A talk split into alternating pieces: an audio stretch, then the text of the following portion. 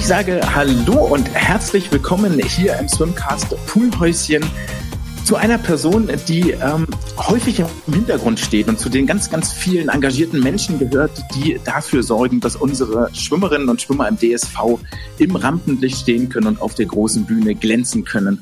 Dazu gehören nicht nur Trainer und Trainerinnen und Physiotherapeutinnen und Ernährungsberaterinnen, sondern in den vergangenen Jahren rückte auch die Arbeit der Sportpsychologinnen und Sportpsychologinnen immer mehr in den Fokus. Und deswegen bin ich froh, dass Franka Weber den Weg in den Swimcast äh, gefunden hat und sage herzlich willkommen. Ja, hallo, lieber André, vielen Dank, dass ich da sein darf hier bei dir im Poolhäuschen. Franka, ich freue mich, dass du zugesagt hast und wir uns dem Arbeitsfeld der Sportpsychologie widmen können und eine extra Folge hier machen können, weil, wie gesagt, das ist, glaube ich, ein Thema, das mehr und mehr in den Fokus gerückt ist in den vergangenen Jahren. Aber erzähl doch einmal kurz, wie bist du eigentlich äh, zum, zur Sportpsychologie gekommen? Das ist wie so oft ein Zufall gewesen. Ähm, beziehungsweise ich komme aus einer sehr sportaffinen Familie. Mein Vater war Handballtrainer, also Sport äh, gehörte bei uns immer dazu. Ähm, das Interesse für Sport war also immer bei mir auch da. Ähm, dann habe ich klassische Psychologie studiert, ähm, bin klinische Neuropsychologin geworden. Ähm, Sport war immer eher so ein Hobby. Und dann habe ich angefangen zu unterrichten in der Physiotherapieschule. Das war damals ein großes Ausbildungsinstitut, wo auch äh, Ärztefortbildungen stattfinden, unter anderem die Ausbildung zum Sportmediziner. Und da wurde der Teil der Sportpsychologie von Hans-Dieter Hermann damals unterrichtet. Hans-Dieter Hermann ist ja der äh, Sportpsychologe der Fußballnationalmannschaft. Einige kennen ihn vielleicht. Und äh, das war die Zeit, als er damals bei der Nationalmannschaft anfing und seine Zeit wurde knapper und äh, es wurde jemand gesucht, der quasi seinen Unterricht da übernehmen kann. Und dann wurde ich gefragt und habe gesagt, klar, habe ich da Lust zu. Ähm, habe dann bei dem Hans-Dieter Hermann auch hospitiert habe den Unterricht da übernommen und habe dann aber gesagt, gut, ich möchte aber auch fundierte Arbeit leisten und habe dann die Weiterbildung zur Sportpsychologin noch gemacht. Und so bin ich im Prinzip zur Sportpsychologie gekommen. Wie lange ist das her? Ach du Schande. Das ist, oh, das muss 2007, 2006, 2007 gewesen sein, so um den Dreh. Also ist schon ein bisschen da, her. Das ist eine ganze Weile. Kannst du für uns Laien, und ich zähle mich damit dazu, den Unterschied aufzählen oder was macht den Unterschied aus zwischen einer Sportpsychologin und einer normalen, in Anführungsstrichen, Psychologen? Ja, äh, also die Psychologie ist ein weites, weites Feld, ähm, das sich in mehrere Bereiche gliedert. Ähm, man kann grob sagen, es ist so die klinische Psychologie, das ist der Bereich, der sich mit krankheitswertigen Störungen befasst. Also jemand eine Depression hat, eine Angststörung oder sowas, das fällt dann in den Bereich der klinischen Psychologie, äh, wo dann auch die Psychotherapie quasi drunter fällt. Dann gibt's äh, den Bereich der pädagogischen Psychologie, das ist die Psychologie der Lehrenden und Lernenden, das ist so der Bereich, wo Schulpsychologen tätig sind. Äh, und dann gibt's noch den Bereich AOM, Arbeit, Organisation, Marketing oder Marktpsychologie. Ähm, das sind so die Psychologen, die in Firmen stecken, Firmen beraten, die in der Werbung arbeiten. Und ähm, wenn man Psychologie studiert, ist das so, man ist erstmal Psychologe. Früher war man Diplompsychologe, jetzt ist man Master- oder Bachelorpsychologe. Muss ich dann überlegen, in welchem dieser Felder, die ich gerade aufgezählt habe, möchte ich dann arbeiten. Ähm, ich habe gesagt, ich bin klinische Neuropsychologin, dass der Bereich fällt in die klinische Psychologie, habe dann die Weiterbildung gemacht. Das heißt, nach dem Abschluss von der Uni kommt eigentlich noch eine weitere Aus- und Weiterbildung.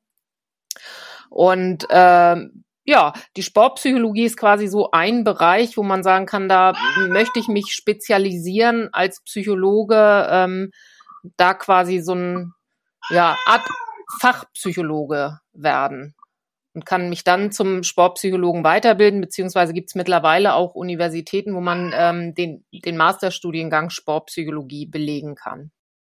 Was auch mir als Frage mit in den Sinn kam, ähm, ist, gibt es noch einen Unterschied Vermutlich ja, aber wo liegt der zwischen einer Sportpsychologin und einem Mentaltrainer? Äh, ich bin dir sehr dankbar, dass du diese Frage stellst. ähm, äh, der Unterschied liegt ganz klar in der Ausbildung ähm, und auch in der Begriffsbezeichnung beziehungsweise im Schutz des Begriffes der Berufsbezeichnung. Ähm, Mentaltrainer ist ein, ähm, eine Berufsbezeichnung in Deutschland, die, die nicht geschützt ist. Mhm. Also jeder kann sich Mentaltrainer nennen. Du kannst im Prinzip ah. dich auch einfach Mentaltrainer nennen. Ohne dass du irgendeine Ausbildung hast, kannst du auf deine Visitenkarte Mentaltrainer schreiben. Äh, bei der Sportpsychologie oder beim, bei der Bezeichnung Sportpsychologe ist, ist das etwas anders. Der, die Berufsbezeichnung Psychologe ist geschützt in Deutschland. Und nur jemand, der okay. Psychologie studiert hat, darf sich auch Psychologe nennen. Ähm, es gibt auch einige Sportwissenschaftler, die den Ausbildungsgang ähm, Psychologie im Leistungssport machen. Die dürfen sich aber danach eben nicht Sportpsychologe nennen, weil sie nicht Psychologie studiert haben. Die haben dann oft diesen Zusatz Psychologie im Leistungssport. Ähm, es gibt äh, Ausbildungsinstitute auch für mentales Training oder für Mentaltrainer. Es gibt da aber auch ähm, viele schwarze Schafe. Da wird auch viel Schindluder mitgetrieben. Also man muss wirklich, wenn man mit Mentaltrainer auch arbeitet, gucken, wie ist der ausgebildet. Ähm, das mentale Training ist ein Bereich in der Sportpsychologie. Also das ist so ein ähm, Anwendungsfeld, äh, in, mit dem auch Sportpsychologen arbeiten, mentales Training. Gibt so einige Techniken, aber das ist wie gesagt nur ein Bereich in der Sportpsychologie. Okay, ja, ja. gut, dass wir das einmal klargestellt haben. Jetzt zu deiner eigenen Geschichte. Ähm, du hast gerade schon gesagt, dass du selber auch viele Sportarten betrieben hast. Unter anderem ähm, war dabei Tischtennis, Tanzen, Reiten. Dein Papa war am Handball sehr engagiert. Ich vermisse dort das Schwimmen als Sportart. Wie der kam der Kontakt dorthin eigentlich? Ja, das äh, äh haben schon viele gefragt und natürlich äh, zu Recht. Ähm, ich komme klassisch nicht aus dem Schwimmen. Natürlich kann ich schwimmen. Ich wohne an der Ostsee. Jedes Kind, das hier wohnt, sollte schwimmen können. Ähm, aber das waren jetzt nicht meine eigenen Paradedisziplinen, sag ich mal. Ich war jetzt keine erfolgreiche Schwimmerin in dem Sinne. Ähm, es ist so, dass ich während meiner Ausbildung zur Sportpsychologin, da gehört auch ganz viel praktische Tätigkeit zu, äh, dazu, habe ich damals ähm, war ich mit dabei in einem Trainingslager, das war ein Vorbereitungslager für die Spiele in Peking bei den Schwimmern in Frankfurt. Beziehungsweise das Trainingslager war in Frankfurt, es waren aber ähm, die Athleten aus ganz äh, Deutschland mit dabei. Das war so die Zeit Helge Meev, äh, ähm, also wie gesagt, ist schon ein bisschen her. Und ähm, ja, da habe ich damals quasi meine praktische Zeit abgeleistet im Rahmen dieser Ausbildung und äh, habe dann auch jahrelang nichts mit dem Schwimmen zu tun gehabt. Ich habe viel im Segeln gemacht, in der Sportpsychologie, Fußball, Basketball, Leichtathletik, hatte aber wenig Berührungspunkte tatsächlich zum Schwimmen. Und ähm, als meine Vorgängerin beim Deutschen Schwimmverband, die Gabi Bussmann, ähm, damals gesagt hat, sie möchte das im Schwimmverband nicht mehr weitermachen, äh, suchte der Schwimmverband jemanden explizit, der noch nicht in den Strukturen des DSV drin hängt, weil die wirklich jemanden Neutralen haben wollten. Ähm, und da hat sich irgendjemand tatsächlich an mich erinnert, dass ich damals in diesem Trainingslager war und so kam der Kontakt tatsächlich.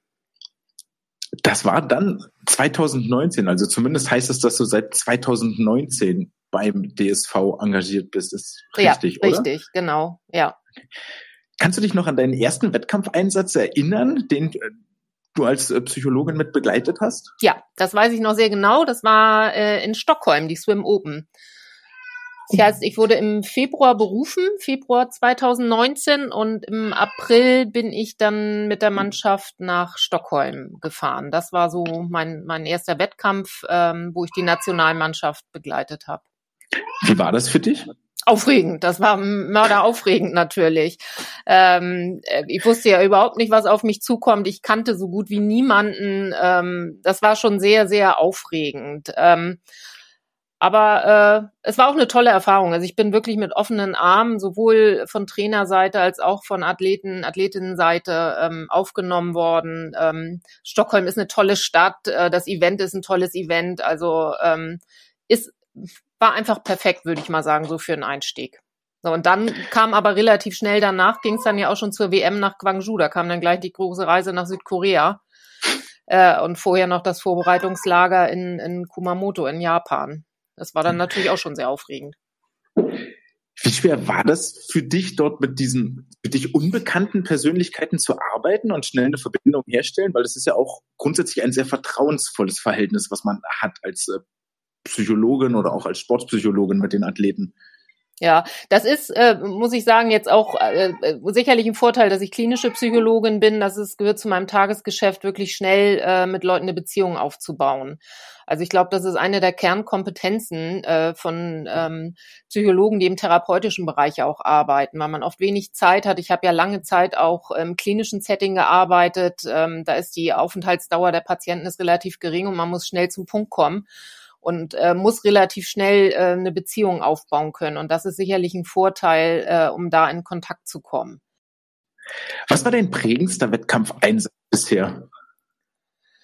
Mein prägendster Wettkampfeinsatz, oder gibt's viele? Ähm, also sicherlich am außergewöhnlichsten, muss man sagen, waren die ähm, Spiele in Tokio, die Olympischen Spiele, aufgrund der sehr besonderen Bedingungen durch die ähm, Covid-Maßnahmen. Äh, wo doch sehr viel Druck auch herrschte bei den Athleten und das sehr angstbesetzt war, weil natürlich jeder Angst hatte, dass er sich irgendwie infiziert, gar nicht aus eigener, ähm, weil er selber irgendwie nicht aufgepasst hat, sondern weil jemand im Umfeld vom Betreuer starb oder sonst wie ähm, vielleicht äh, sich was einfängt und das weitergibt. Ähm, das war, waren schon sehr besondere, waren sehr besonderer Einsatz, muss ich sagen, ähm, weil das äh, ja das schwebte so immer über allen. Da war eben sehr viel Angst zu verspüren. Und ähm, Herausforderungen hat man immer. Ne? Und das ist natürlich, äh, baut sich immer ein großer Druck auf. Und äh, ich habe äh, in meiner Ausbildung damals auch äh, gelernt, äh, du musst immer darauf gefasst sein, wenn es gut läuft, äh, ist alles prima, wenn es schlecht läuft und du damit drin hängst, dann ist der Sportpsychologe schuld. ähm, die, das kann ich jetzt nicht bestätigen, die Erfahrung habe ich nicht gemacht, aber das sind so diese Feuerwehraufträge sind natürlich immer sehr schwierig. Wenn der Psychologe erst gerufen wird, wenn das Kind schon im Brunnen ist mit einem Bein, dann wird das sehr, sehr schwierig und äh, das, da, da kann man eigentlich auch nichts mehr leisten. In der Regel ähm, betreut man ja über längere Zeit und baut über längere Zeit auf. Ähm, aber natürlich sind das dann immer so Sachen, ich mache jetzt mal das Beispiel, ähm, ich, ich kann es sagen, weil es einfach Bernd Bergham in einem anderen Podcast auch schon erwähnt hat und dann breche ich nicht groß meine Schweigepflicht. Das war tatsächlich in, in Guangzhou damals bei der WM 2019, als Florian Wellbrock ähm, bei den 800 Metern ähm, ja quasi zugrunde gegangen ist, mehr oder weniger, und die 1500 Meter noch vor ihm lagen. Und ähm, das war äh, nicht harte Arbeit, aber ähm, zeitaufwendige Arbeit, wollen wir es mal so formulieren, ähm, Flo wieder dahin zu kriegen, ähm, motiviert zu sein für die 1500 Meter. Und äh, gut, letztendlich war er erfolgreich, er hat dann Gold geholt und möchte ich mir nicht anmaßen zu sagen, dass das mein Verdienst ist. Aber ähm, ich habe sicherlich äh, geholfen, das zu verarbeiten, was da bei den 800 Metern los war. Absolut, es ist immer ein Teamwork, was dort ja. hinter dem Athleten und dem Athletenerfolg steht. Das ist völlig klar. Jetzt hast du tatsächlich ein spannendes Thema angesprochen, das ich auch hier auf dem äh, Notizzettel habe. Was passiert eigentlich für dich als Sportpsychologin? Und klar, die Athleten reagieren alle unterschiedlich, aber wenn die Aktiven hinter den Erwartungen zurückbleiben, wie sieht dann im Anschluss die Arbeit aus? Du hast jetzt einmal Florian in Guangzhou angesprochen. Ich hatte mir jetzt hier Fukuoka als Beispiel mhm. notiert, ohne ja. wir müssen jetzt nicht über Einzelfälle ja. reden, ne? ist mir schon völlig klar, das machen wir nicht. Aber so schematisch, wenn dort das so gegen die Wand fährt. Ja, also ich ähm, bin tatsächlich für den Athleten, für die Athletin da. Und ich äh, muss ganz ehrlich sagen, vielleicht liegt das daran, dass ich Mutter bin, äh, habe da auch so eine mütterliche Seite und bin auch dafür da, die Athleten zu schützen. Weil wenn sowas passiert, bricht natürlich wahnsinnig viel auf die Athleten, Athletinnen ein. Ähm, es gibt sehr viel Druck, der aufgebaut wird von der Öffentlichkeit, ähm, Druck, der aber auch im eigenen Team entsteht, ähm, vielleicht aus anderen Personen noch, die im Umfeld rumlaufen. Und da äh, bin ich nicht selten auch jemand, der den Athleten schützt und dazwischen geht und sagt, so komm, reicht jetzt, äh, ihr könnt da später drüber sprechen. Ähm, dafür bin ich eben auch da, um, um die Athleten zu schützen. Und ähm, so sehe ich meine Aufgabe auch. Und natürlich geht's dann ähm, auch an die Analyse, um zu gucken, okay, na, hast du eine Idee, warum äh, ist das so gelaufen, wie es gelaufen ist? Und ähm, aber auch darum zu gucken, was sind denn deine Ziele und was möchtest du noch erreichen, so ein bisschen die Motivation wieder rauszukitzeln. Wie können wir die Motivation wieder steigern, dass du auch wieder Lust hast, weil das kennen wir alle, ne? Nichts demotiviert mehr als ein Misserfolg. Und dann hat man einfach keine Lust mehr und es fällt sehr, sehr schwer. Und manchmal ähm, hilft es dann einfach auch mal darüber zu reden und jemanden zu haben, wo, wo die wissen, einfach, sie können mit mir reden und keiner erfährt das. Weder der Trainer noch ein Teamkollege noch sonst wer. Da ist einfach jemand, da kann ich alles erzählen. Und ich weiß, da ist jemand, der ist mir absolut positiv ja auch gesonnen. Und äh, die wissen ja auch, ich, ich mag sie noch genauso, egal wie sie schwimmen, ob sie gut schwimmen oder schlecht schwimmen. Natürlich feuere ich sie an und freue mich, wenn ein Erfolg da ist. Aber ich bin genauso da, wenn es eben nicht gut läuft.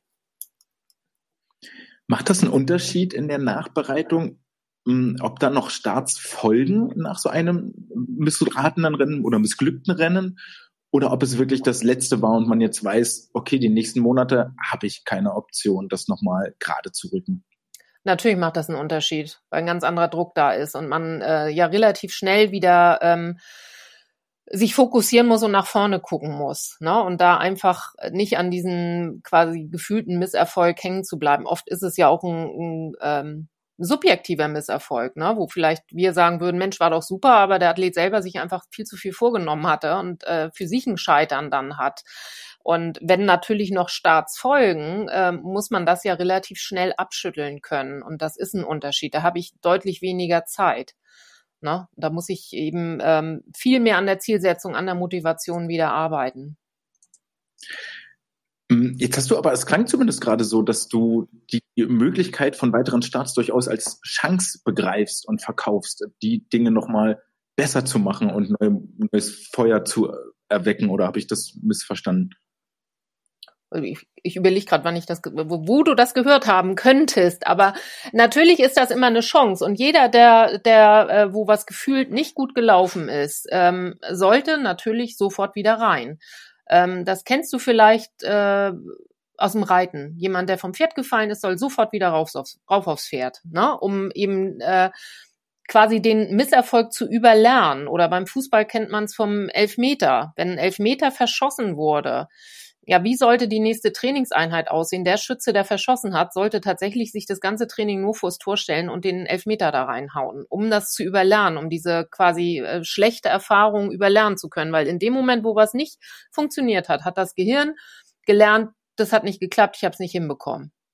So, und das äh, muss ich idealerweise wieder überlernen durch eine positive Erfahrung, das wieder ins Positive zu wenden.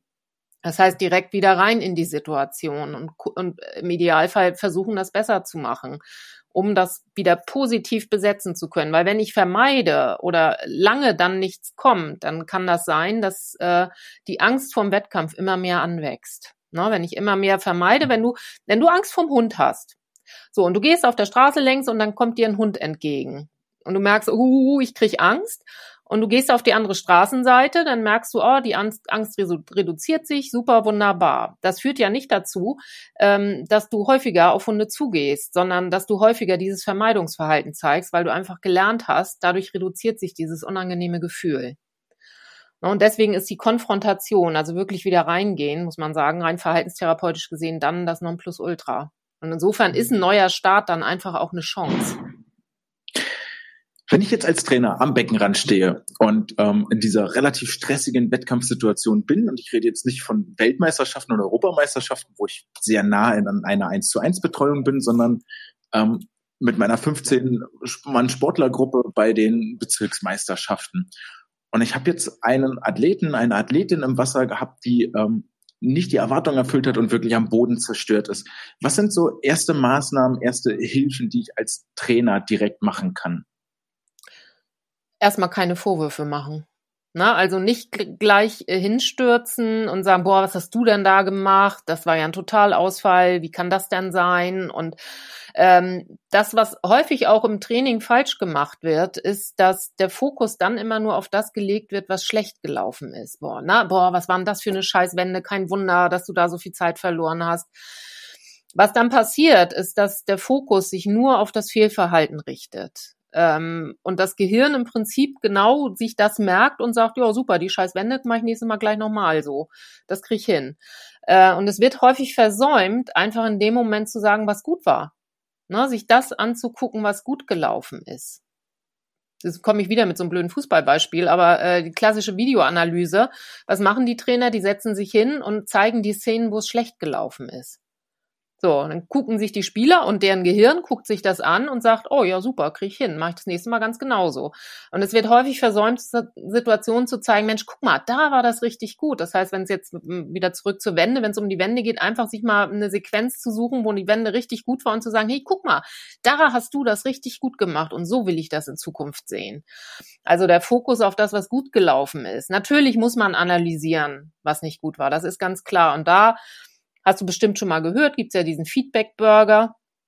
Ähm, also äh, oder äh, Sandwich-Technik, wenn man Feedback gibt, äh, im Idealfall als erstes was Positives sagen, dann das, was schlecht gelaufen ist und äh, gleich direkt danach, wie es besser zu machen ist und zum Schluss nochmal was Positives. So, und dann geht ein Athlet auch positiv aus der Sache raus. Vorwürfe macht er sich schon selber genug, da müssen wir nicht noch draufhauen. Jetzt hattest du auch noch mal ganz kurz angedeutet und auch das war eine Frage, die mir aufgefallen war. Die schlägt mit in die gleiche Kerbe. Jetzt sitzt man als Trainer, als Trainerin mit dem Aktiven nicht immer auf dem gleichen Boot, was die Erwartungshaltung an das Rennen angeht. Das heißt, ich als Coach kann rausgehen und sagen, ey, war total super, deine Tauchphasen waren toll oder du hast eine schöne Gleitphase gehabt beim Brustschwimmen. Und der Athlet ging aber mit der Erwartung rein, ey, ich mache hier drei Sekunden Bestzeit auf die 200 Brust. Und dann waren es nur anderthalb Sekunden und das ist tief traurig enttäuscht. Setzt du dich in deiner Arbeit dann auch vorher mit den Athleten hin und besprichst solche Erwartungen? Ja, äh, das ist ein großes Thema tatsächlich in der Vorbereitung. Ähm, das ist sogenanntes Zielsetzungstraining, ne? dass man äh, wirklich mit dem Athleten zusammen versucht, ähm, Ziele zu erarbeiten und insbesondere realistische Ziele. Ne? Weil wir kennen alle diese überambitionierten Sportler, die äh, oftmals eben zu hohe Ziele sich setzen, die, die einfach nicht realistisch sind. Und da ist die, die, der Misserfolg ja vorprogrammiert. Und ähm, das ist ein großer Teil der Arbeit. Idealerweise macht ein Trainer das auch gemeinsam mit dem Athleten, dass man halt im Prinzip permanent überprüft, sag mal, sind, sitzen wir beide im gleichen Zug oder ist einer auf dem Weg nach Flensburg und der andere auf dem Weg nach München und äh, ist einer im ICE und einer in der Bimmelbahn dass man immer wieder regelmäßig überprüft, was haben wir für Ziele, was sind das für Ziele und äh, im Idealfall vor dem Wettkampf auch die Ziele äh, formulieren lässt. Ne? Ich habe gesagt, was ist dein Ziel? Habe gerade vorgestern mit einem Athleten wieder gesprochen, mit einem Schwimmer und äh, klassische Frage, was ist das nächste, was ansteht, was ist dein Ziel? Formulier mal. Um da eben auch zu gucken, ne, wie, wie, was ähm, die Athleten auch ähm, äh, tatsächlich die reine Wortwahl, ne? Wie, wie formulieren sie dieses Ziel? Ist es positiv formuliert oder steckt da ein Nicht drin? Ähm, also das ist tatsächlich auch die Arbeit. Ne? Weil dieses, ne, denk mal zehn Sekunden nicht an einen rosanen Elefanten. Da ist er im Kopf. Ja. Da ist er im Kopf. So und häufig vom, formulieren äh, haben wir eben solche Nicht-Sätze. Ne? Wenn wir irgendwie ein Ziel formulieren, ist das häufig mit so einem Nicht versehen und dann wundern wir uns, wenn genau das passiert, was wir eigentlich nicht wollten. Das klassische Beispiel, was ich da immer äh, dran denke, wenn der Skifahrer die Piste runterfährt und einen Baum sieht mhm. und die ganze Zeit dran denkt, nicht in den Baum, ja. nicht in den Baum, nicht in den Baum. Richtig. Das, genau das, wo die Spur dann aber hinführt. Jetzt waren wir bei ganz vielen negativen Rennen, aber es gibt ja glücklicherweise sowohl im äh, Deutschen Schwimmverband als auch, glaube ich, in der Vereinsarbeit bei jedem Einzelnen sehr häufig den Fall, dass das Rennen richtig gut läuft. Also deutliche Bestzeit, das Gelernte wurde umgesetzt. Wie hast du dann überhaupt eine Arbeit im Nachgang? Absolut. Ganz wichtig, ganz, ganz wichtig, dass man diese positiven Erlebnisse ankert. Ne? Ähm, wenn, wenn, wenn mir was Positives passiert, sollte ich das mit allen Sinnen aufsaugen. Was höre ich? Was sehe ich? Was spüre ich? Was rieche ich? Was fühle ich? Wo genau fühle ich das? Wo spüre ich das, was gerade Schönes passiert? Und diesen Moment mit allen Sinnen aufsaugen. Ähm, das hast du bestimmt oder habt, habt ihr alle schon mal beobachtet, dass Athleten, wenn die auf dem Siegertreppchen stehen, für einen kurzen Moment auch mal die Augen zumachen. Ne? Und das ist genau dieser Moment, wo die das aufsaugen. Und warum machen die das? Damit sie in Momenten, wo es vielleicht nicht gut läuft, genau das sich wieder hervorrufen können mit allen Sinnen. Man kann das auch konditionieren. Das heißt, wenn, wenn mir was ähm, Schönes passiert, dass ich immer äh, eine Bewegung mache, sich einmal ans Ohrläppchen fasse.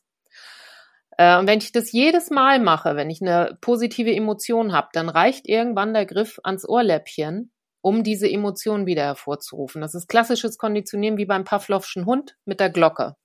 Das ist nichts anderes, ne? Oder bei Liebespaaren unser Lied. Ähm, ja. Das sind alles Konditionierungen und sowas kann man tatsächlich nutzen und da ist es dann Aufgabe eines Sportpsychologen tatsächlich eben nach einem Erfolg mit dem Athleten zu arbeiten, um diesen Moment einzufangen und zwar so einzufangen, dass er ihn positiv nutzen kann. Und gerade eben vielleicht auch in Phasen, wenn es nicht gut läuft, dass man dann sagt, hey, komm, erinnere dich doch mal dran. Eine meiner Lieblingsfragen ist zum Beispiel immer, wenn so die Motivation runtergeht, erinnerst du dich noch, wann du angefangen hast zu schwimmen? Und erinnerst du dich noch an deinen ersten großen Erfolg? Kannst du ja selber auch mal überlegen oder kann ja jeder, der zuhört, auch mal überlegen. So, und die, und die meisten fangen dann schon an zu grinsen, weil dann ist dieser Moment sofort da und da passiert ja was in einem. Hm. Na, und darum geht es eben, möglichst viele von diesen positiven Momenten zu ankern. Die schlechten Momente kommen automatisch. Wir sind ja so defizitorientiert, da müssen wir äh, uns gar keine Gedanken machen. Aber dieses Positive, weil wir sind ja auch so, müssen ja so bescheiden sein, ne? bloß nicht äh, klotzen und bloß nicht äh, das vorantragen, was auch gut gelaufen ist. Das ist ja auch so ein großes Problem. Ist das ein typisch deutsches Phänomen? Kannst du das sagen? Ich würde schon sagen. Also das kannst du beobachten, auch wenn du auf großen Maßnahmen bist, wenn du dir anguckst, äh, wenn die Amerikaner da ankommen, was die da für eine Show fahren. Ähm, das ist schon ein Unterschied. Die haben ein ganz anderes Selbstbewusstsein. Na, da sind laute Boxen, da ist die ganze Zeit Musik und wenn die äh, in die Callrooms gehen, werden da Glocken geklingelt. Also da ist echt Alarm. Und ja, die Deutschen hm, klein, still, ruhig. Muss man dran arbeiten. Ähm, ja. Ähm, möchte ich aber eigentlich auch sagen, so die letzten Jahre, wenn die deutschen Sportler die Startbrücke betreten, sehe ich da deutlich mehr Präsenz, als das noch so ja. 2016, 17 irgendwo der Fall war. Ja. Also das das fällt, stimmt. fällt positiv auf. Wie nah, also zeitlich nah nach dem Rennen trittst du mit den Athleten in Kontakt? Ich bin, wenn ich auf Maßnahmen bin, 24 Stunden dabei. Ähm, und bin 24 Stunden auch abrufbar. Das äh, ist tatsächlich auch äh, harte Arbeit, weil man wenig Schlaf hat und immer da ist. Ähm, aber ich bin immer da und immer ansprechbar. Das heißt, wenn der Athlet aus dem Wasser kommt, stehe ich im Aufwärmbereich.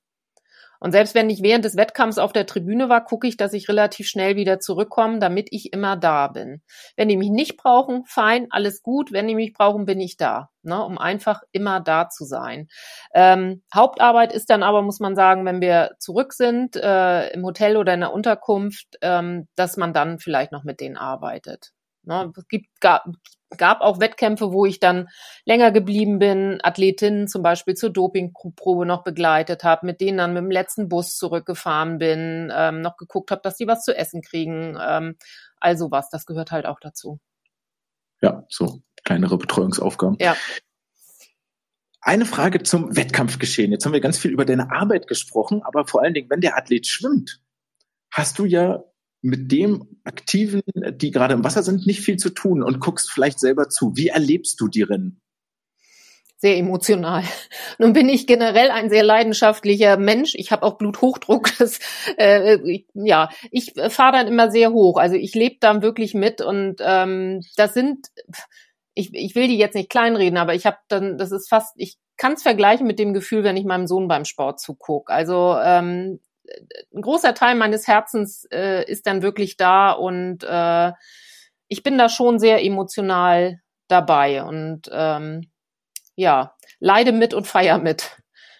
Das ist so. Aber äh, das ist, wenn ich auf der Tribüne bin, wenn ich dann runtergehe, dann äh, schaltet sich die professionelle Franka aber auch wieder ein. Äh, nicht dass, nichtsdestotrotz ähm, habe ich auch die Erfahrung gemacht, dass äh, dadurch, dass man eben auch so menschliche Regungen zeigt, dass auch äh, deutlich die Hemmschwelle reduziert im Kontakt mit den Athleten, weil die einfach wissen, Mensch, Franka ist ein Mensch, die ist aus, aus Haut und Haaren und Blut genau wie ich und äh, die leidet wie ich und die freut sich wie ich. Ähm, das hilft auch. Ein wichtiger Punkt noch, ähm, die Arbeit mit den Athleten findet ja nicht nur während der Maßnahmen, während der Wettkampfhöhepunkte gehabt. Du hast gesagt, dass auch viele positive Effekte durchaus konditioniert werden können. Also es ist eine dauerhafte Arbeit. Hast du in den vergangenen Jahren festgestellt, dass es dort Unterschiede gab und sich diesem Thema deutlich mehr und aktiver gewidmet wird? Meinst du generell der Sportpsychologie oder ja, generell der Sportpsychologie, also auch der Vorbereitung auf den äh, auf die Drucksituation ja. im Wettkampf. Ja, das äh, ist so. Ähm, es ist so, dass die Verbände ohnehin sportpsychologische Konzepte auch haben müssen. Sonst ähm, können diese sportpsychologischen Maßnahmen auch nicht über zum Beispiel den DOSB abgerechnet werden. Du musst ein Konzept vorhalten. Ähm, unser Konzept geht sogar mittlerweile bis in den Nachwuchs hinein, weil wir relativ früh äh, mit den sportpsychologischen Maßnahmen starten wollen. Also es gibt eine Kollegin von mir, ähm, Christine Stucke, die den Nachwuchs betreut und da fangen wir wirklich schon im Alter von zwölf an, so mit einfachen Entspannungsübungen. Damit die Athleten einfach auch wissen, äh, Sportpsychologie ist nichts Schlimmes, ich muss keine Angst haben, ähm, dass das für die ganz normal ist, dass das zum Alltag dazugehört. Das ist das eine. Zum anderen, dass die schon in jungen Jahren einfach auch Techniken äh, erlernen, dass die, unsere Idealvorstellung ist das, dass die irgendwann äh, in, im fortgeschrittenen äh, Wettkampfalter im Prinzip jeder so einen Handwerkskoffer hat und ein bestimmtes Maß an Tools schon erlernt hat im Bereich der Sportpsychologie. Und dazu zählt eben tatsächlich auch die, die äh, Begleitung während der gesamten Saison. Also äh, ich nehme jetzt mal das Beispiel Olympische Spiele. Das ist ja nicht so, dass man sich im Frühjahr 24 jetzt anguckt, so wie sieht das aus in Paris, sondern das sind Sachen, die schon deutlich vorher beginnen. Ne? Dass man anguckt, so, das ist der Weg, das ist das Fernziel, was sind das denn für Zwischenziele? Was brauchst du, um diese Ziele zu erreichen? Wie können wir die erreichen? Was für eine Einstellung brauchst du? Was brauchst du noch für Hilfen? Also das sind lange Prozesse, die eben dann auch ähm, geplant werden. Das läuft zusammen mit den Bundestrainern, dass man sich anguckt, okay, es ist die nächste Saison, ne? was äh, ist geplant, wo möchtet ihr mich gerne dabei haben, bei welchen Maßnahmen ähm, und dann wird das abgestimmt. No, und es gibt einige Athleten, die ich eben auch in der Saison betreue, also während der gesamten Saison betreue. Das läuft viel auch mittlerweile über Online-Tools, weil ich sitze ja in Kiel und die sitzen in der Republik verstreut. Ähm, oder beziehungsweise ich betreue ja auch ein paar Segler hier in Kiel am Stützpunkt. Äh, jetzt ist Winter, da trainiert hier keiner in, in Kiel. Die sind auch unterwegs in auf der Welt verstreut und da läuft eben ganz viel mittlerweile auch schon über Online-Betreuung. Aber es ist, ich find, empfinde das als sehr wichtig, auch so einen stetigen Kontakt zu haben. Absolut. Gerade um dieses angesprochene Vertrauensverhältnis ähm, zu entwickeln und auch zu lernen, zu merken, wie tickt man gegenseitig. Also ja. der Sportler muss dich ja kennenlernen und die andersrum. Naja, und es gibt auch Methoden, ähm, die sind zum Beispiel direkt vor dem Wettkampf, soll man mit denen auch gar nicht arbeiten, weil es eher schädlich ist, wenn ich jetzt ein, eine Übung aus dem mentalen Training nehme, die Bewegungsvorstellung, äh, also in Gedanken die Bewegung durchzuführen. Das soll man ein paar Wochen vor dem Wettkampf gar nicht mehr machen, um das System nicht mehr zu zerstören. Das heißt, es geht auch darum, eben wirklich Techniken früh zu erlernen und dann im Verlauf überprüfen zu können. Kommst du damit klar? Müssen wir noch irgendwo schrauben? Ähm, dafür ist das einfach wichtig. Das wird im Trainingsbereich nicht anders sein. Ja, auf jeden Fall. Jetzt reden wir viel über Höhepunkte. Du hast gerade Olympische Spiele angesprochen, aber es ist ja ähm, diese Psychologie oder die Drucksituation, eine Erwartungshaltung kombiniert ja nicht nur bei internationalen Events wie Weltmeisterschaften, sondern jeder Sportler, jeder Trainer, jeder Verein hat seine ganz eigenen, ich nenne das manchmal so, seine ganz eigenen Olympischen Spiele. Das kann die Landesmeisterschaft sein, das kann die Vereinsmeisterschaft sein, irgendetwas, wo ich hinarbeite oder eine Klassenarbeit und ähnliches. Ähm, und du hast schon angesprochen, dass es ein Prozess ist. Wie kann ich das denn als Trainer oder als Elternteil ähm, unterstützen, begleiten und dort so vielleicht ganz kleine Ressourcen aufbauen, die dafür sorgen, dass mein Sportler am Ende dieser Situation auch gewachsen ist und der ähm, standhält? Ich bin ein großer Freund von solchen Dingen, ähm, sich seiner Stärken bewusst zu werden. Also auch, äh, das kann man auch mit Kindern schon ganz toll machen. Wenn du jetzt zum Beispiel sagst, du hast eine Trainingsgruppe mit 15 Schwimmern, dass äh, man sich einfach mal hinsetzt und äh, sagt, so, ich leg jetzt Zettel aus. Äh, auf jedem Zettel steht der Name von einem Athleten, einer Athletin, da liegt ein Stift. Und immer zwischendurch könnt ihr einfach mal hingehen und auf die Zettel schreiben, was ihr an der Person toll findet ne? oder was diese Person hat, was, was ihr besonders schön findet oder was sie im Schwimmen eben besonders gut kann. Ähm, und am Ende des Tages hat jeder dann einen eigenen Zettel, so eine Sammlung voller Stärken und Fähigkeiten. Na, was man sich eben auch immer mal ähm, angucken kann, immer mal durchlesen kann. Das wäre so eine kleine Technik, um, um so ein bisschen sich die Stärken mal bewusst zu machen. Ähm, und so kann man immer wieder ähm, Dinge einbauen, äh, um die Athleten im Prinzip einzufangen und denen so ein bisschen was mitzugeben, dass sie auch das Gefühl haben, Mensch, ich, ich weiß, wie ich äh, auch mit Hindernissen umgehen kann. Was kann ich als Trainer, als Übungsleiter oder auch als Elternteil, ähm, was sollte ich vielleicht vermeiden? Zu viel Druck aufzubauen, ähm, dem Kind klar zu machen, ähm, du schwimmst für dich und weil du Spaß hast. Einer meiner Lieblingssätze ist, du bist gut, wenn du dich gut fühlst. Ähm, also äh, ein Stück weit Aufgabe des Trainers in meinen Augen ist es auch dafür zu sorgen, dass eine gute Atmosphäre da ist, die wenig Angst besetzt ist ähm, und dem Kind klar machen oder dem Jugendlichen, du schwimmst für dich und du schwimmst nicht für mich, du musst mich nicht glücklich machen mit irgendeinem Erfolg. Äh, weil in dem Moment, wo ich als Athlet meinen Sport nicht mehr für mich mache, weil ich das will, sondern weil ich das mache, weil da oben meine Oma auf der Tribüne sitzt und für die das Schwimmen, das geht nach hinten los. Ne? Das macht, das dem Kind zu vermitteln, das machst du für dich, weil du Spaß hast. Ich bin Dienstleister und bin dafür da, dich zu unterstützen. Und du kannst dir von mir das holen, was du brauchst. Und ich helfe dir dabei. Aber du machst mich nicht unglücklicher, wenn du, wenn du kein, gefühlt keinen Erfolg hast. Dadurch werde ich kein unglücklicherer Mensch. Du bist nicht dafür verantwortlich, mich glücklich zu machen. Sehr schöne Worte, ja. Mhm. Ja, das ist häufig, das ist häufig wirklich ein Problem. Dass ähm, viele, das ist auch ganz oft äh, ein Thema beim Karriereende, nicht nur in, im Schwimmen. Wenn es darum geht, wenn, wenn Athleten, Athletinnen an dem Punkt sind und nicht wissen, Mensch, höre ich auf, mache ich weiter, höre ich auf, mache ich weiter, ist so oft kommt der Satz, ich will meinen Trainer nicht enttäuschen. Und äh, klar, die haben eine enge Bindung zu ihren Trainern, aber das ist schon Wahnsinn. Wo ich denke, mein Gott, du bist nicht verantwortlich für das Glück deines Trainers. Und ganz häufig ist das aber so, dass die sich damit identifizieren. Und da äh, wäre meine Idealvorstellung, dass man den Kindern ganz früh beibringt, das machst du für dich. Das ist dein Erfolg. Ich helfe dir dabei. Und na klar freue ich mich mit, aber ähm, du bist nicht dafür verantwortlich, mich glücklich zu machen.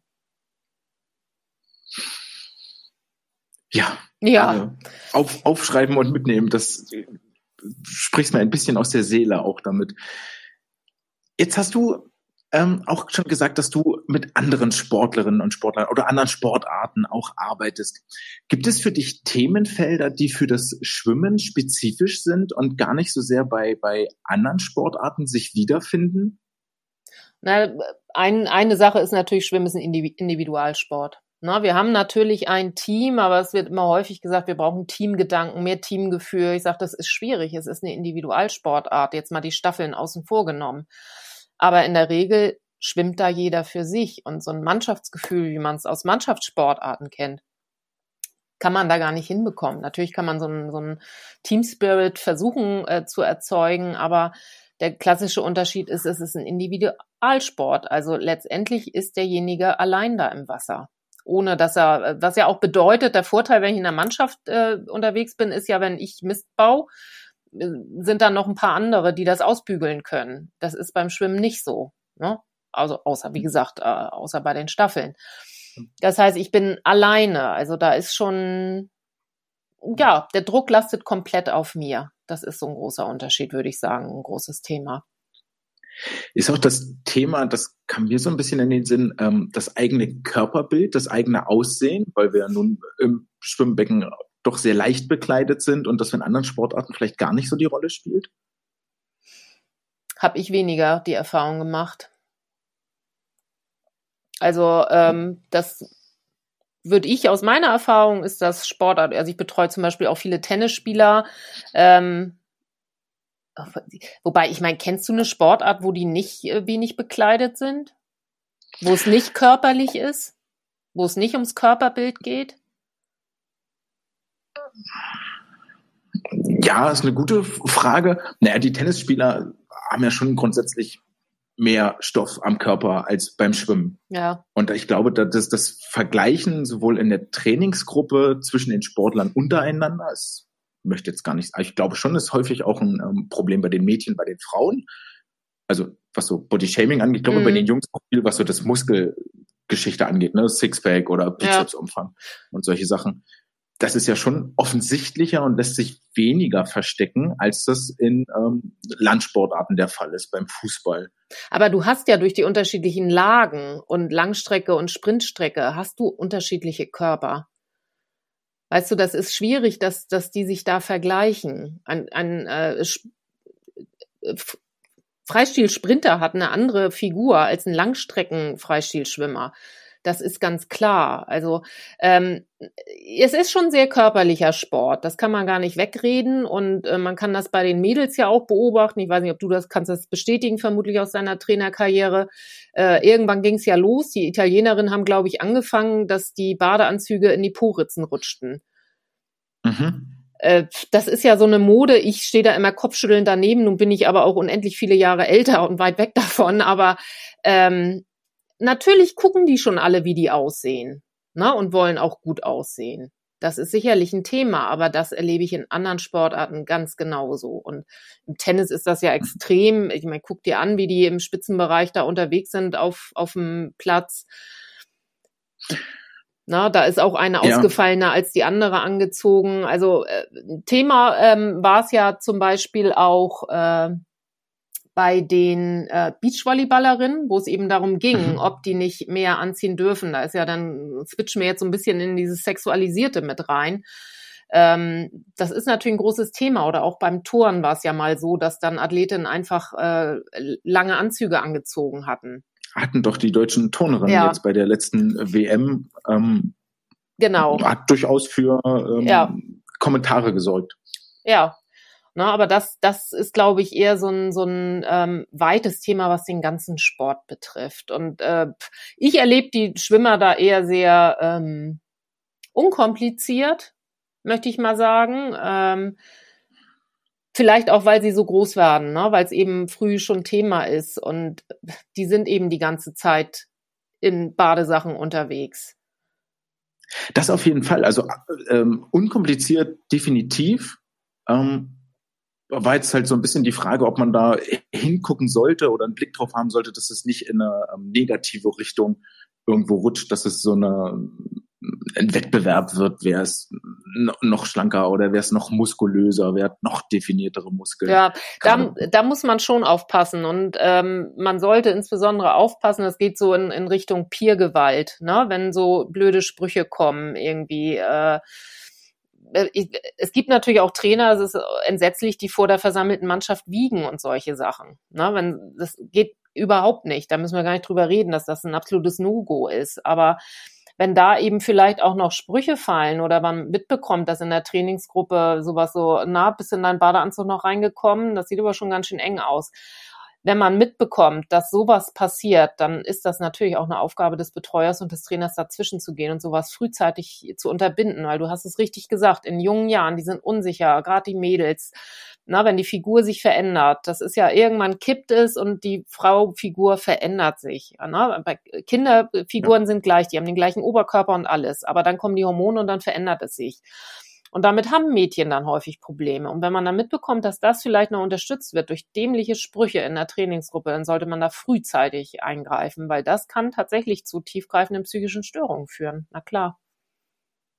Na, und das ist dann der Bereich, wo man sagen muss, das ist dann auch da ist die Grenze der Sportpsychologie erreicht, weil du hast natürlich immer auch in der sportpsychologischen Beratung solche Themen, ähm, wenn es zum Beispiel um Essstörungen geht, Essstörungen oder um Depression, ähm, das sind Bereiche, da sind die Grenzen der Sportpsychologie ganz klar erreicht und das gehört in die Hände eines psychologischen Psychotherapeuten.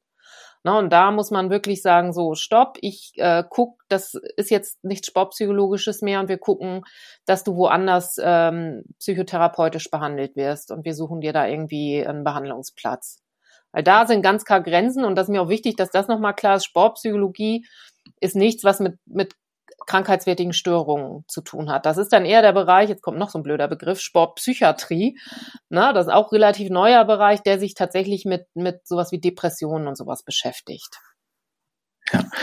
Die Grenze ist da vermutlich fließend. Also ähm, arbeitest du auch mit, ich bin, weil du gerade das Thema Depressionen angesprochen hast und ähm, immer wieder es vorkommt, dass Sportler am Ende ihrer Karriere oder auch nach einem sehr, sehr großen Erfolg, Olympiasieg, solches, solche ähm, Kaliber in ein Loch fallen, mhm. in eine Depression, weil sie kein Ziel mehr haben.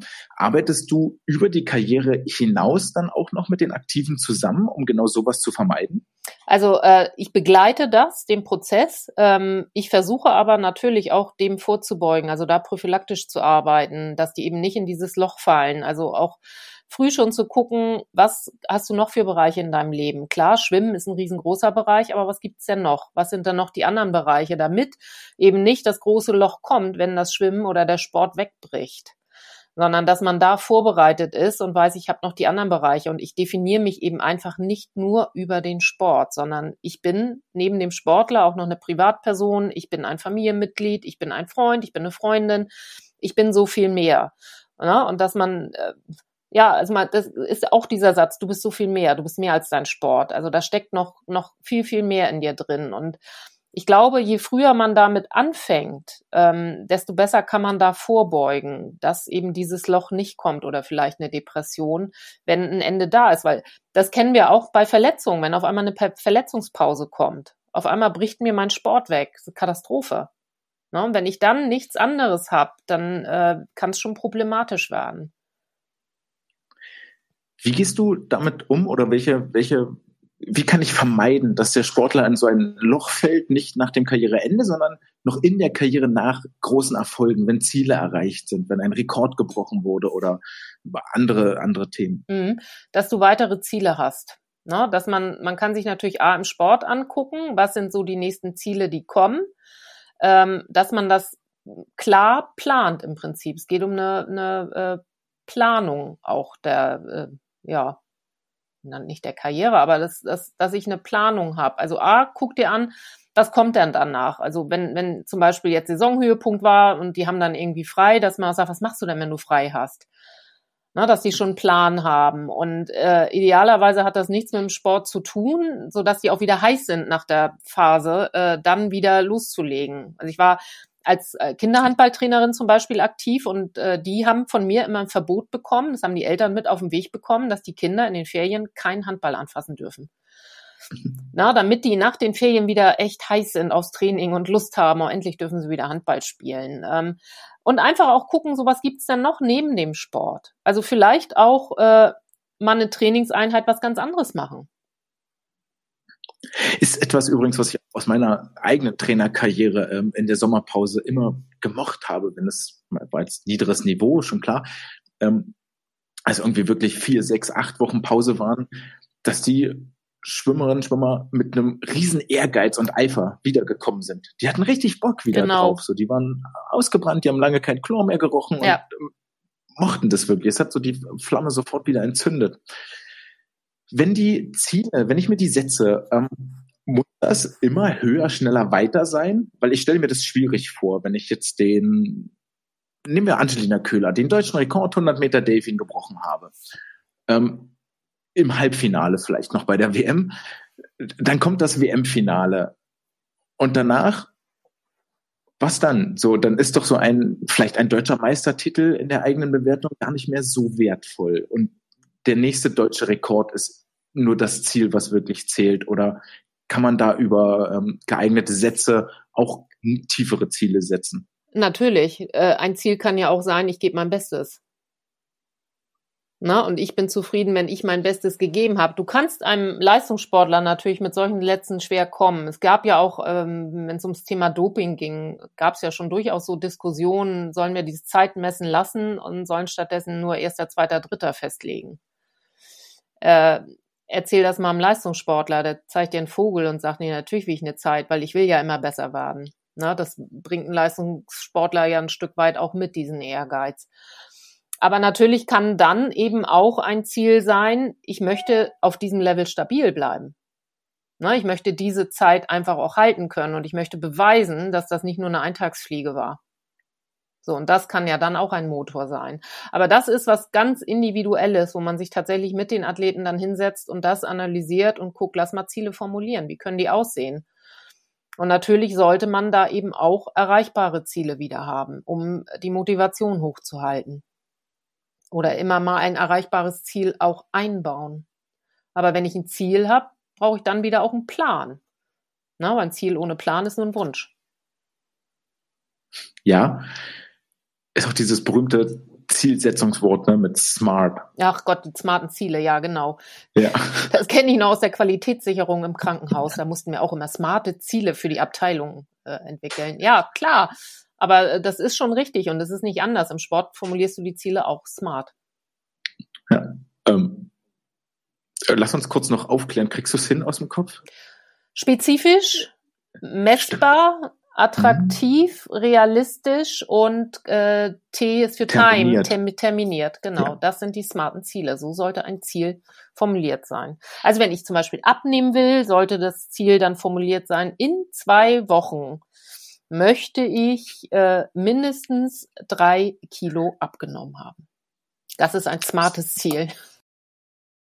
Ich habe noch ein letztes schweres ähm, Thema auf dem auf dem Notizblock, was mir aber am Herzen liegt, was ich noch ansprechen möchte.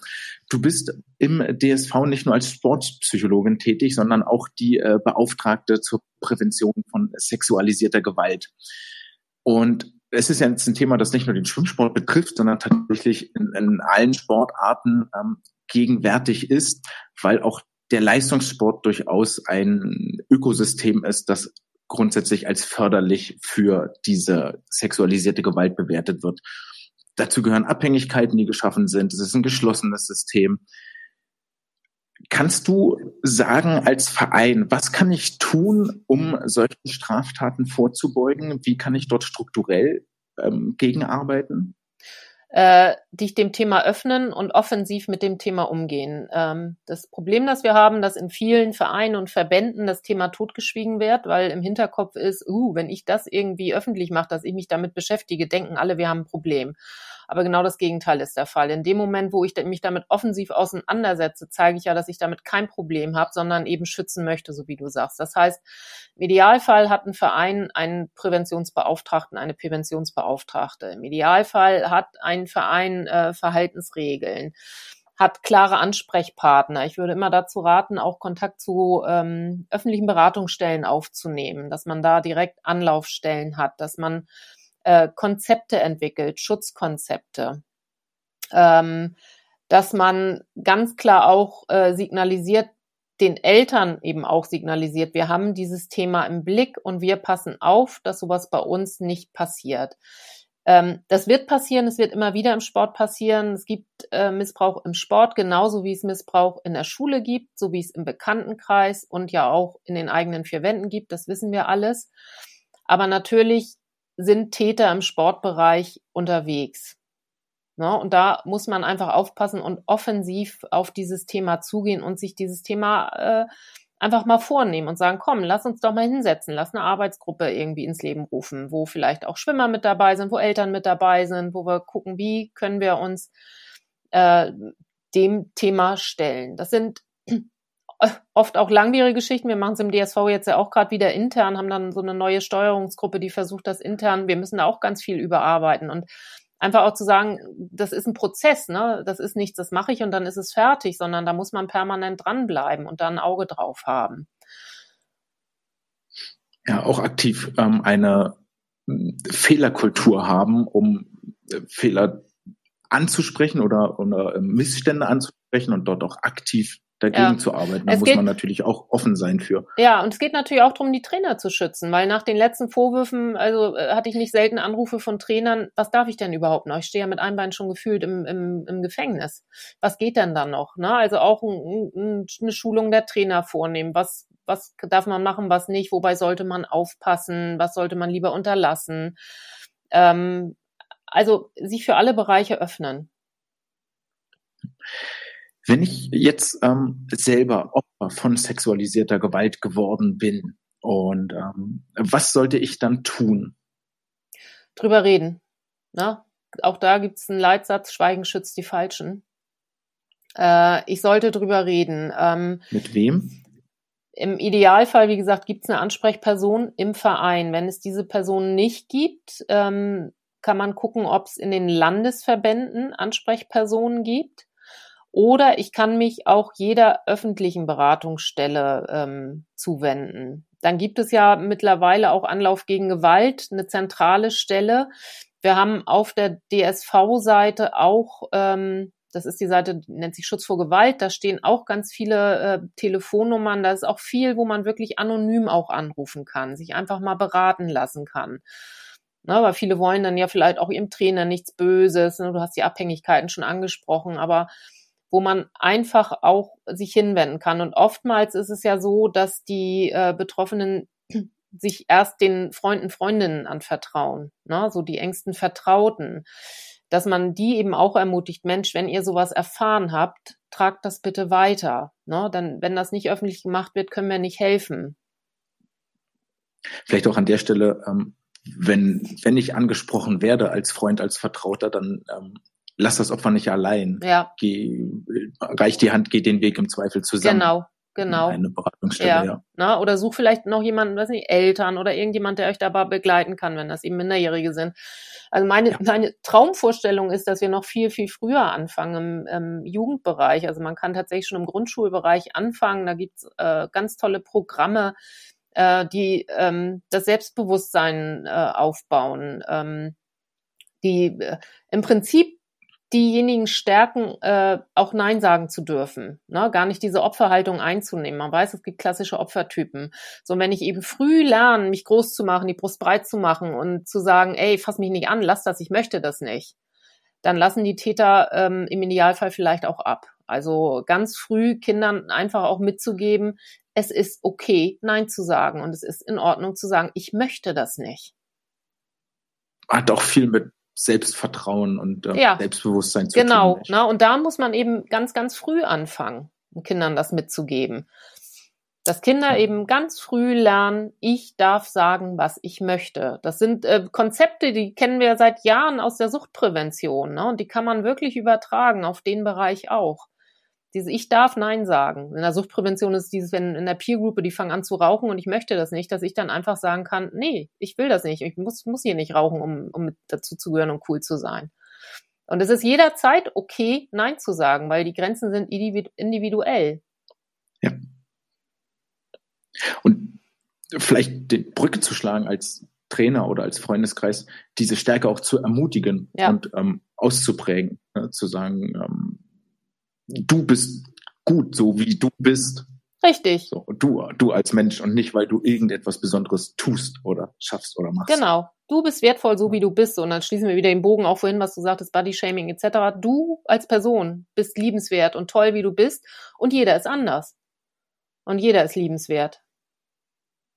Ne? Und jeder darf so sein, wie er möchte. Jetzt gucken wir mit dem queeren Thema da noch mit rein. Ist ja auch noch so eine Sache. Na, also ich bin okay, du bist okay. Also ich bin vom Grundsatz Humanistin, dieser humanistische Ansatz in der Psychologie und das ist so ein Leitsatz da, ich bin okay, du bist okay. Fertig. So, und wenn mehr Leute so denken würden, wären wir ja auch viel toleranter unterwegs. Absolut. Na, und, und jeder, glaube, und jeder hat einen Grund, warum er so ist, wie er ist. Na, jeder bringt ja seine Geschichte mit, nur weil ich die nicht kenne, ja, oder weil es nicht meine ist oder ich den nicht ja, ähm, genau. so ganz verstehe. Ja. Richtig. Ne? Jeder hat seine eigene Wahrnehmung. Ist völlig in Ordnung. So, und ich möchte, dass mich jemand akzeptiert, dann äh, akzeptiere ich bitte auch die anderen. Das war ein sehr schönes Ende, ein sehr positives. Vielen, vielen Dank, Franka, dass du dir die Zeit genommen hast. Wenn ihr von Franka etwas mehr lesen möchtet, hören möchtet, ähm, es gibt in der Swim and More jeden Monat einen Artikel, wo sie sich mit äh, sportlichen, mentalen, psychologischen Themen auseinandersetzt. Ähm, es gibt auch den Instagram-Account Sportpsychologie Kiel. Gerade bei den Wettkampfhöhepunkten ähm, erhascht man dort sehr gerne mal einen Blick hinter die Kulissen, hinter dem, was nicht vor den Kameras stattfindet. Und wenn ihr generell mehr Arbeit, mehr Interesse an fachlicher Arbeit habt, dann äh, besucht auch gerne die Homepage sportpsychologie-kiel.de. Vielen Dank für deine Zeit. Es war sehr erhellend, hat mir viel Spaß gemacht und ähm, alles Gute für die Zukunft und in der weiteren Arbeit. Ja, danke für die Einladung. Hat mir sehr viel Spaß gemacht. Vielen, vielen Dank, André. Bis zum nächsten Mal. Tschüssi. Tschüss, tschüss.